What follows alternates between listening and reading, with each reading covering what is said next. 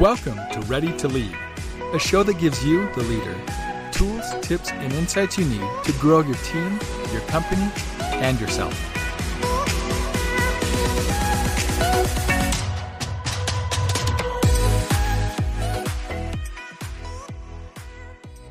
Welcome back to another episode of Ready to Lead. My name is Richard Lindner. I'm your host, and joining me, as always, the lovely, the beautiful, the talented, the ever smiling Mr. aka Coach Jeff Mask. Jeff, thank you so much for being here. Quite the intro, and I like. I'm just going to keep them going. Right when we said hello, yeah, yeah, yeah. we got Jeff, good energy I mean, today. I love it. Yeah, I love it. Jeff was in in his ever professional way making silly faces at me before we uh, started. So i blame him. For those of you who think that that he's the grown up he was making childish faces faces at me. So i'd like to disprove that rumor once and for all. Let it be written. Incredibly childish. Uh, but smart handsome lovely talented. Again all the other adjectives. Jeff how have fun great right. doing well. Love to be with you. I'm excited to be with you all as well. Today is going to be an epic episode. I'm I, I think this will be one of the most listened listened to episodes. I'm, I'm calling it right now. I, I hope so because uh, I'll tell you, I don't hear a lot of people talking about this, and and and I looked. I looked for several years because it it's it's it's kind of an awkward role that you're put in when you're charged with leading someone that you either already had a, a, a relationship, personal relationship with, or you develop a personal relationship with. And, and I'll tell you, this topic was so top of mind this week because last week we got to see each other. That was that was fun. We got to meet up Very at cool. Traffic and Conversion Summit. Jeff spoke on our founders only stage about well, wait for it, leadership. Amazing session. It was it was really cool. It's really cool to see other humans in person. Really great to to connect with Jeff. But someone that else that I got to kind of spend a lot of time with, a gentleman that I was charged with leading, someone we brought into our company as as an outside uh, person that joined the leadership team, which is challenging already, then he and I developed a, a, a, pretty close relationship, became really, really close friends. And it was cool as we got to spend the week together at the conference to kind of reminisce.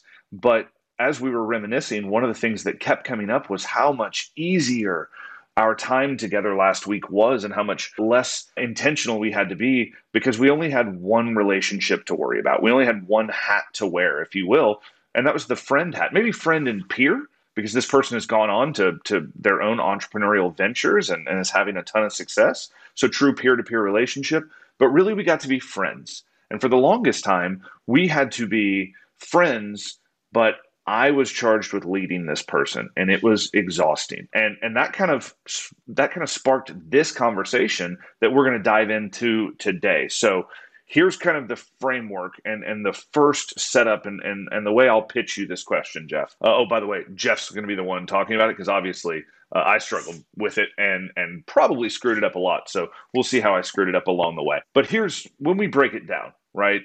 Kind of the old school leadership philosophy that no fraternization with the staff kind of policy, thankfully, is is no longer the mandate, or at least it's it's not present in most modern workplaces today, which is good. I think that was that was tough. It created these like classes of people instead of mm-hmm. just an acknowledgement of organizational hierarchy and who has to who is charged with making decisions it almost created a i'm better than you class which was which was tough right and i and i, I don't think that's that that that was appropriate now right what it did give you was very clear cut rules there was no gray area right? If you're a manager, if you're a leader, and and they are not your peer, then you are not allowed to fraternize with them, right? You're not allowed to hang out. You can't be friends. You can't have a personal relationship. We don't talk about things that we now know we need to. It was it was not the best practice, but it was a clear cut set of rules. So Jeff, where I'm going to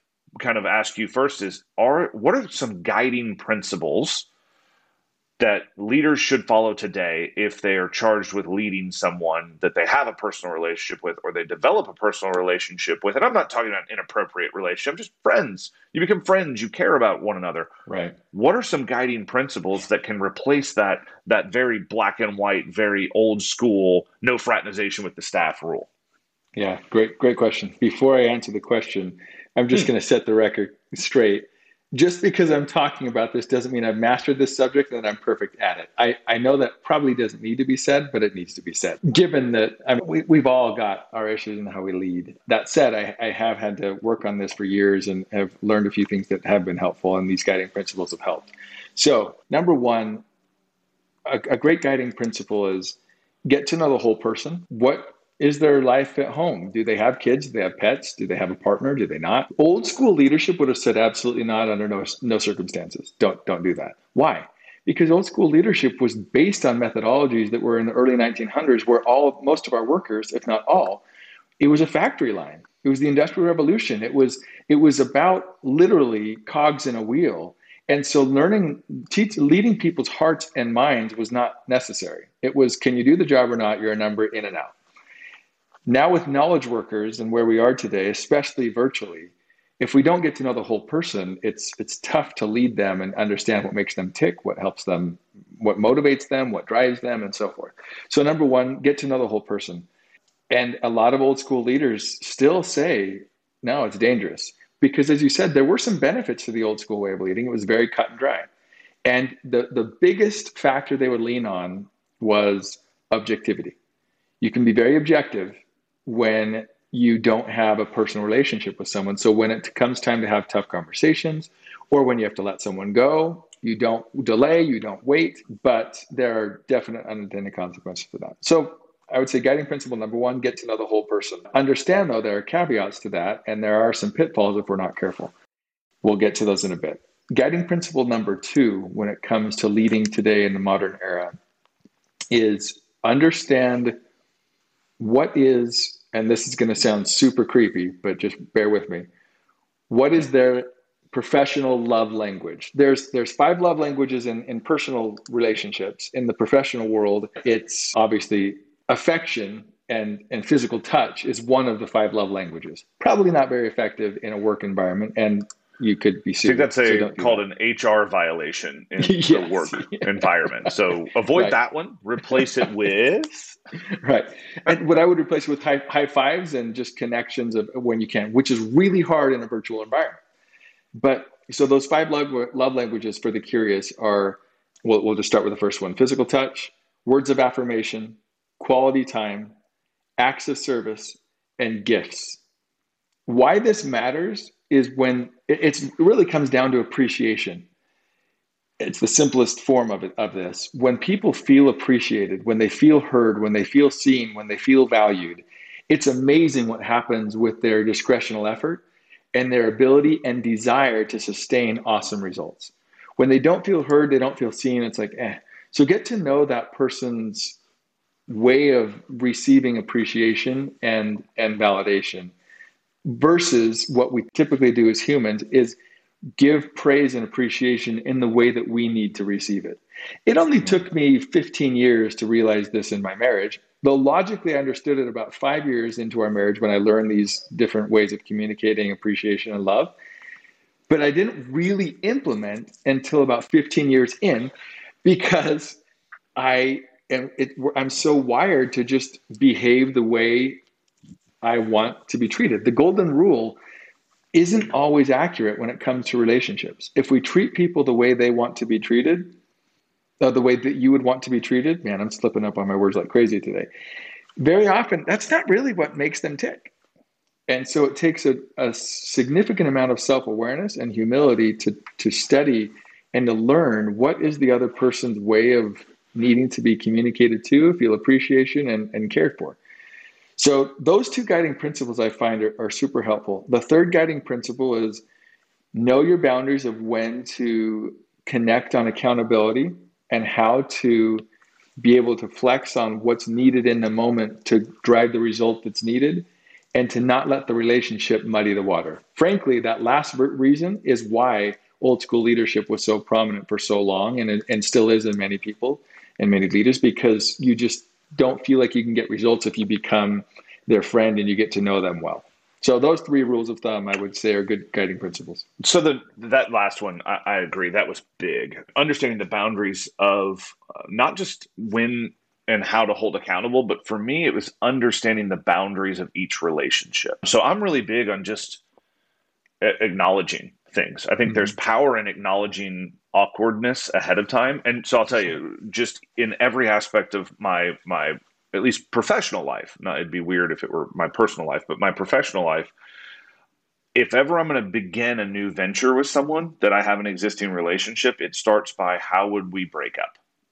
Right? How would we end this? So when mm-hmm. Jeff and I when I started coaching with Jeff, we had a professional relationship with our companies, right? We were strategic partners. And we started that conversation with we want to maintain this relationship. So if this coaching relationship doesn't work, how will we what would need to happen and then how would we break up so when that comes up, we know that it just hey, this happened, we said if this happened, this is the way we would go into it. Right. Now, that's over here. I think if you are going in and you're leading someone you have a, a friendship with or a friendship, true friendship develops, because there's a difference between like knowing and, and having a understanding uh, of someone personally and building a building a, a personal relationship with someone.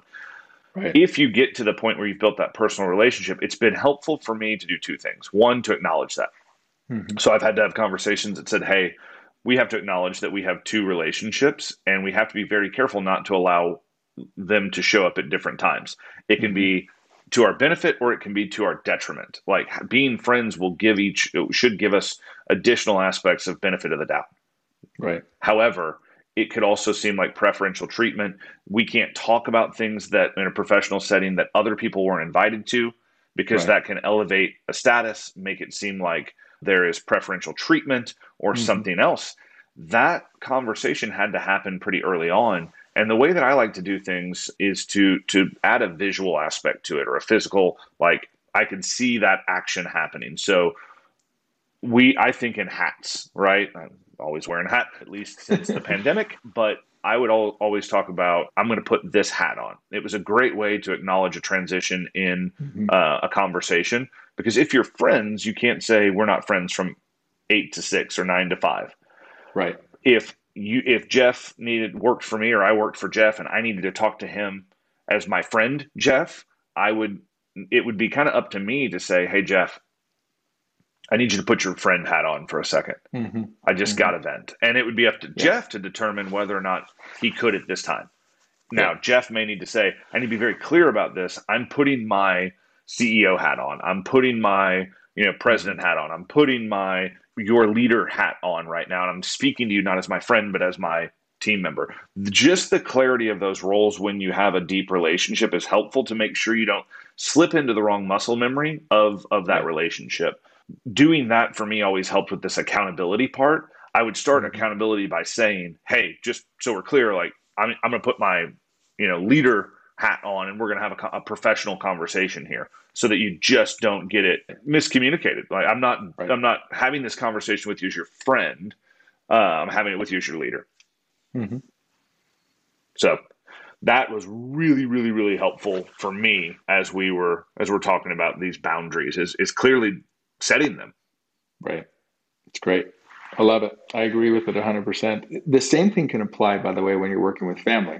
A lot of entrepreneurs do that. Even friends do that. And mm-hmm. same, if not more. In, in fact, when I started with the company and my brother was the CEO, when we first started, he said, because we're family, you'll likely receive much less praise and accolades. And and I said, totally get it. And you'll likely need to work a lot harder. Yep, totally get it.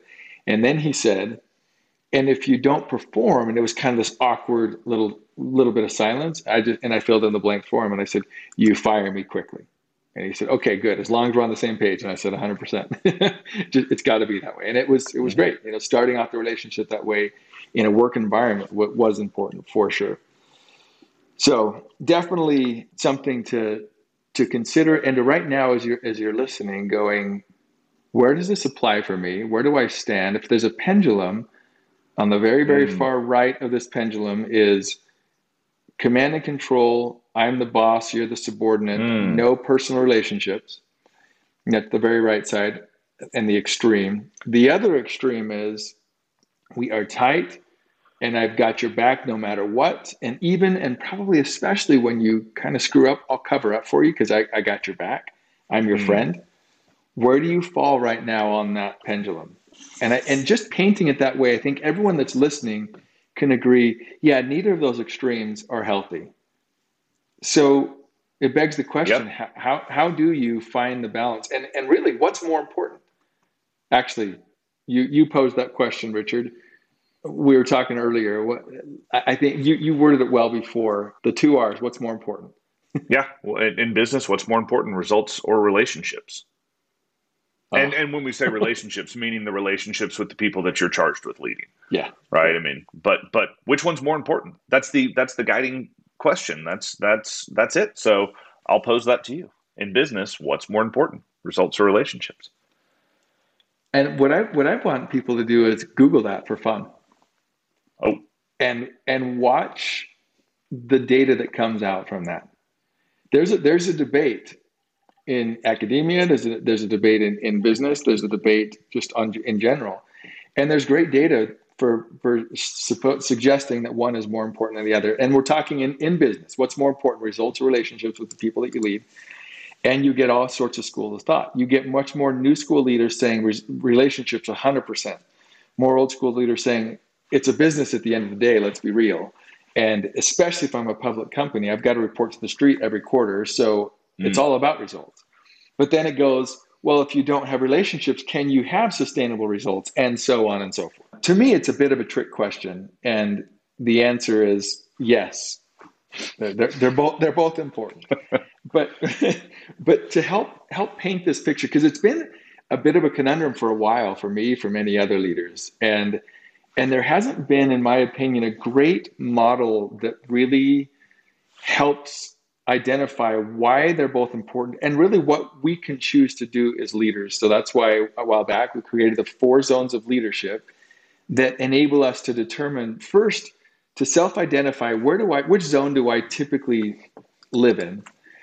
And secondly, why each of the zones are important and why they exist. So imagine if you will a four a four square you've got a two by two if you will and on the bottom or the x-axis it's relationships going from the left low to the to the right high.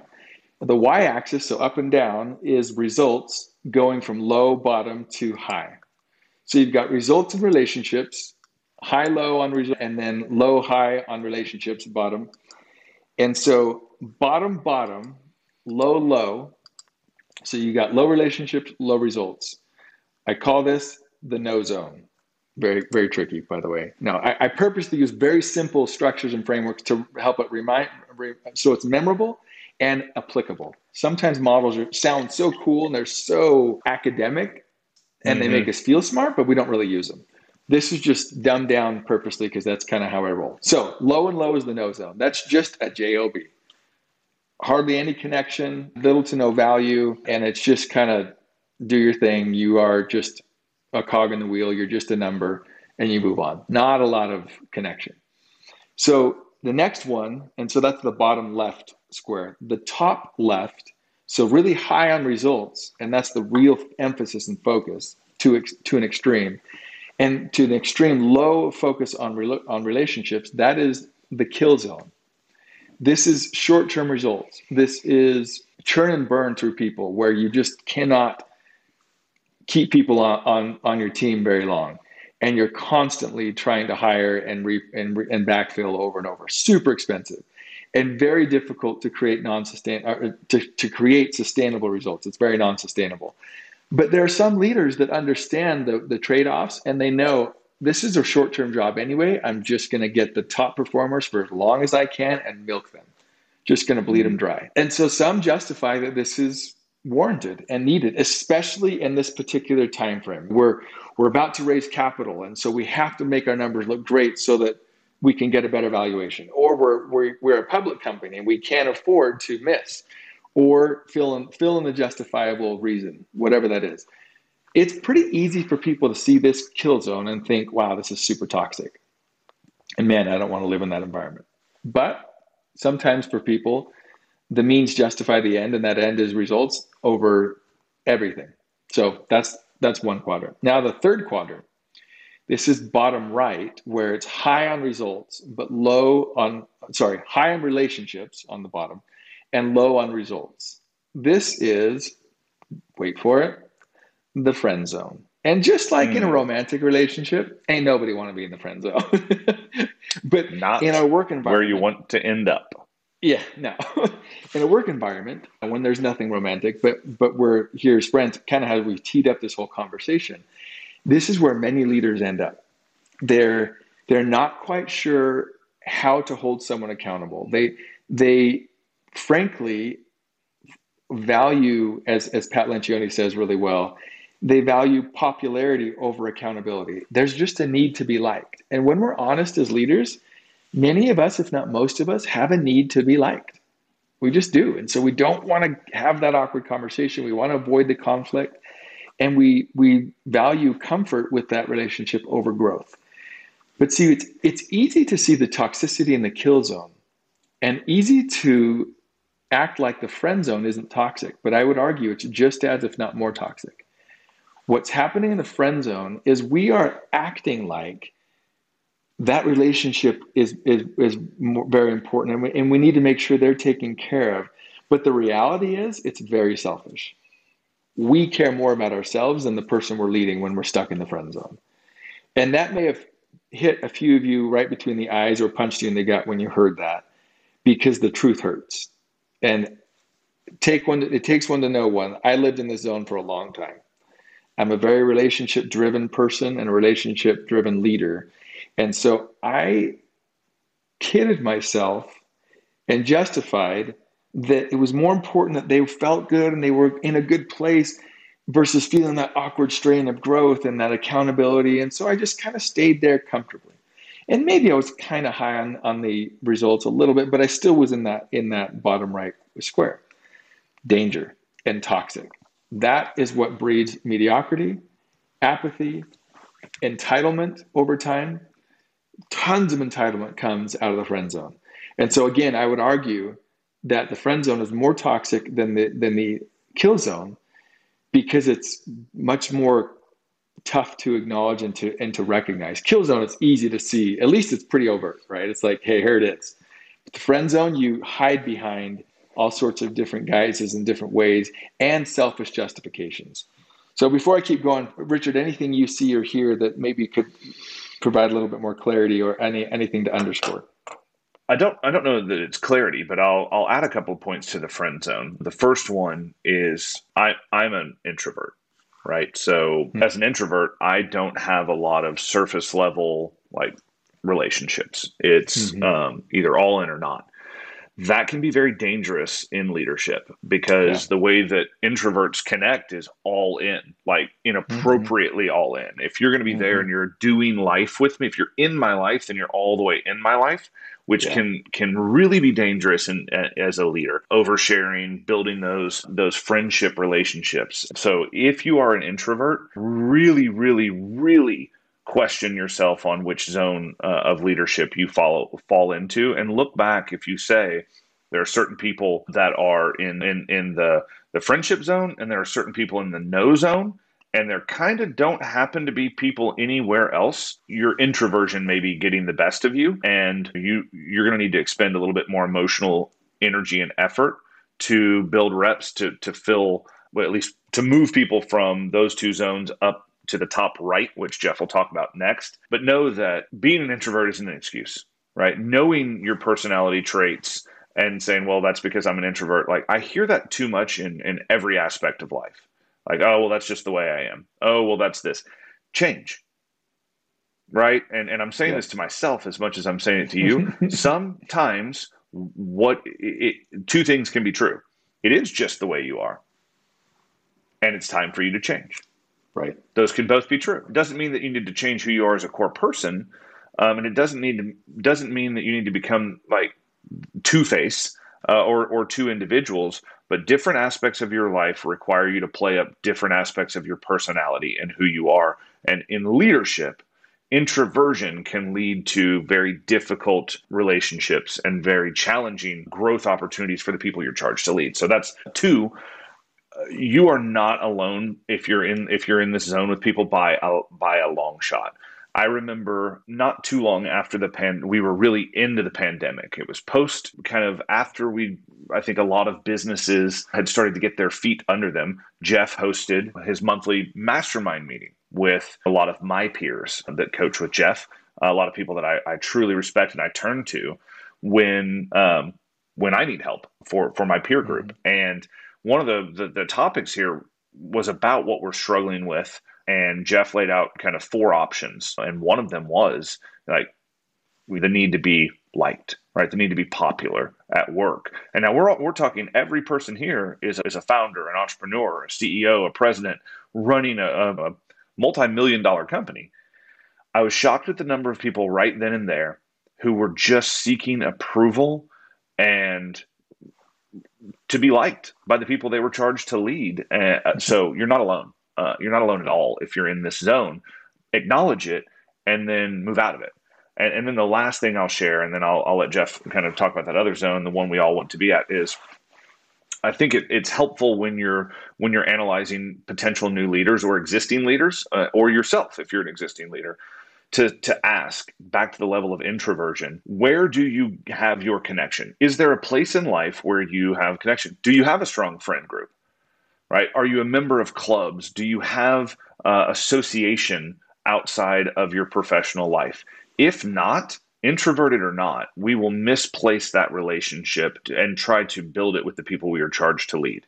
In the same way that if i'm hiring a if i'm hiring a creative i need to ask that creative and make sure that they have an artistic outlet. Because a creative someone who's a designer or a writer if their work is their art then i cannot challenge their work without challenging their art which is challenging them on a fundamental level. Where art mm-hmm. is subjective branding may be also subjective but the customer decides. I decide. You decide. Mm-hmm. uh, direct response ad copy is not subjective.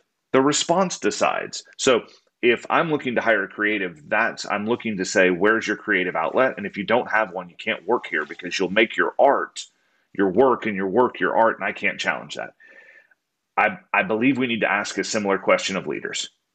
Where do you have your relationships in your life? Do you have strong relationships? Where do you find your belonging and your connection? And if you don't have it, I know you're going to bring it here, and I know you're going to mismanage that relationship and intertwine it and, and kind of mangle it up and it's right. going to be a challenge not only for you but for the people you lead and that can't happen here so and frankly that's a it, i think it's great the great additions frankly this is why old school leadership has prevailed for so long because the mm-hmm. pros of it to be super objective are super strong it's right. like hey it's either the results there or not and i'm not gonna i'm not gonna mess around with all the soft stuff of of people and humanity like that's that's for you to manage outside of work and there's wisdom to that. But as a society evolves and ideally advances and progresses, that's just no longer sufficient as we lead people.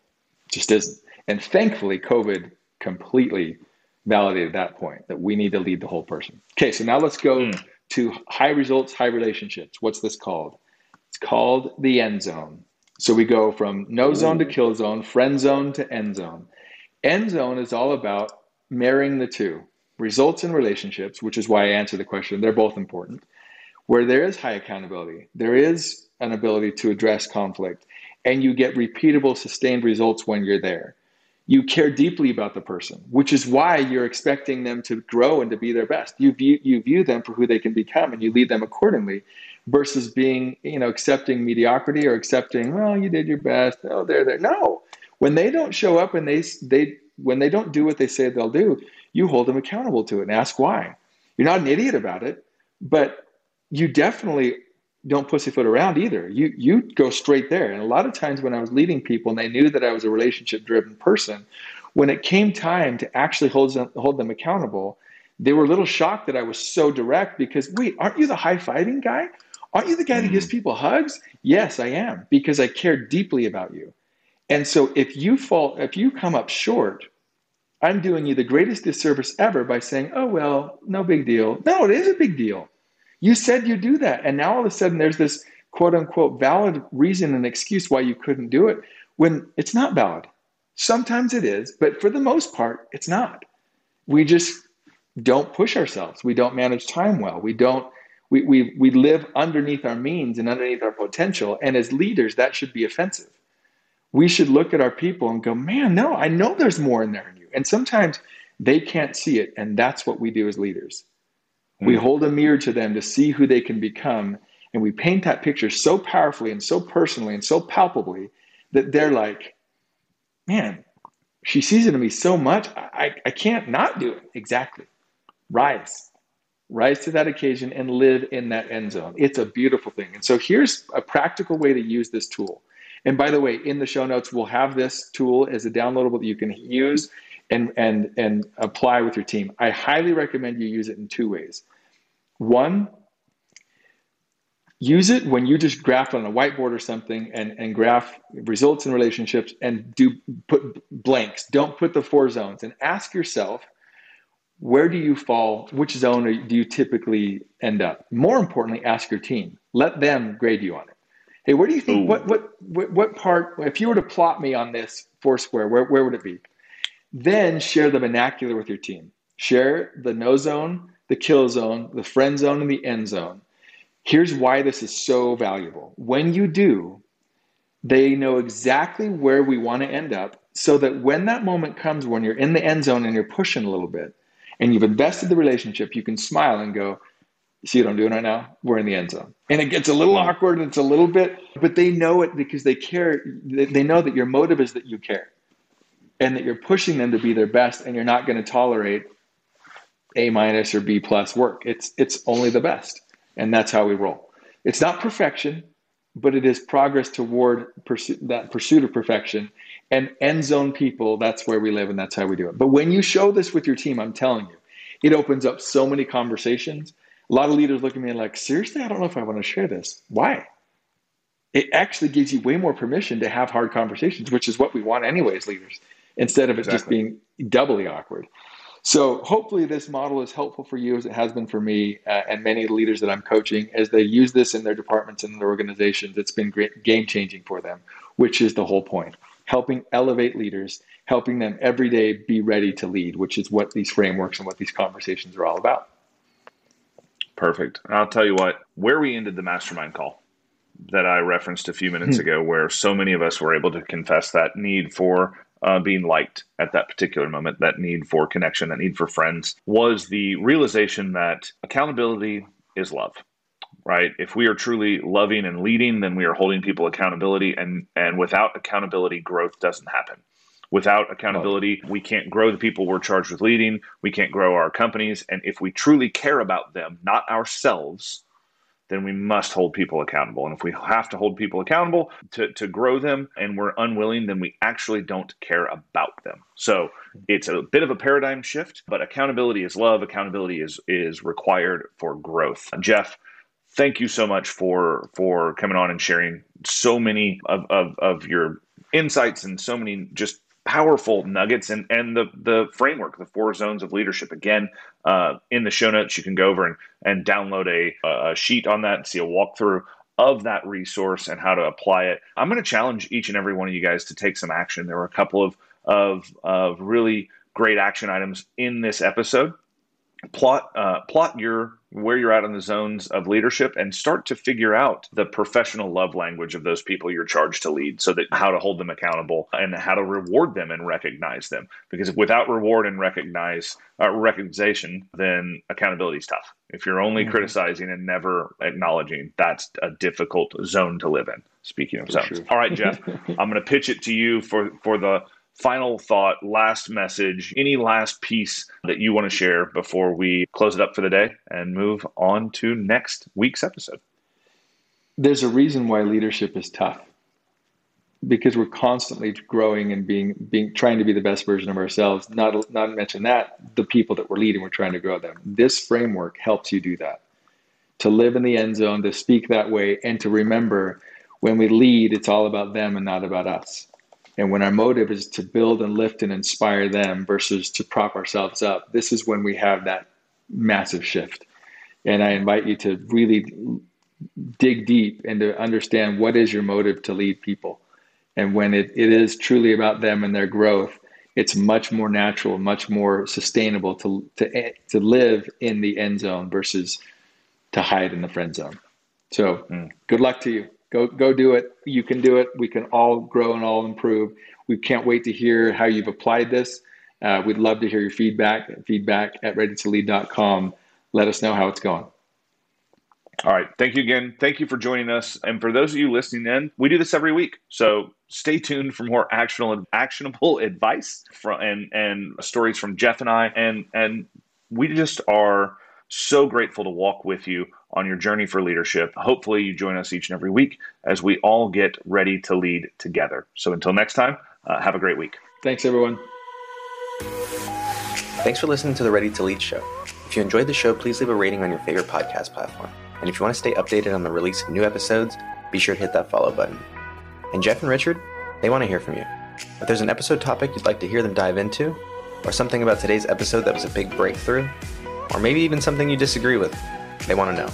Send them an email at feedback at readytolead.com. Thanks again for tuning into this episode. We'll see you on the next one.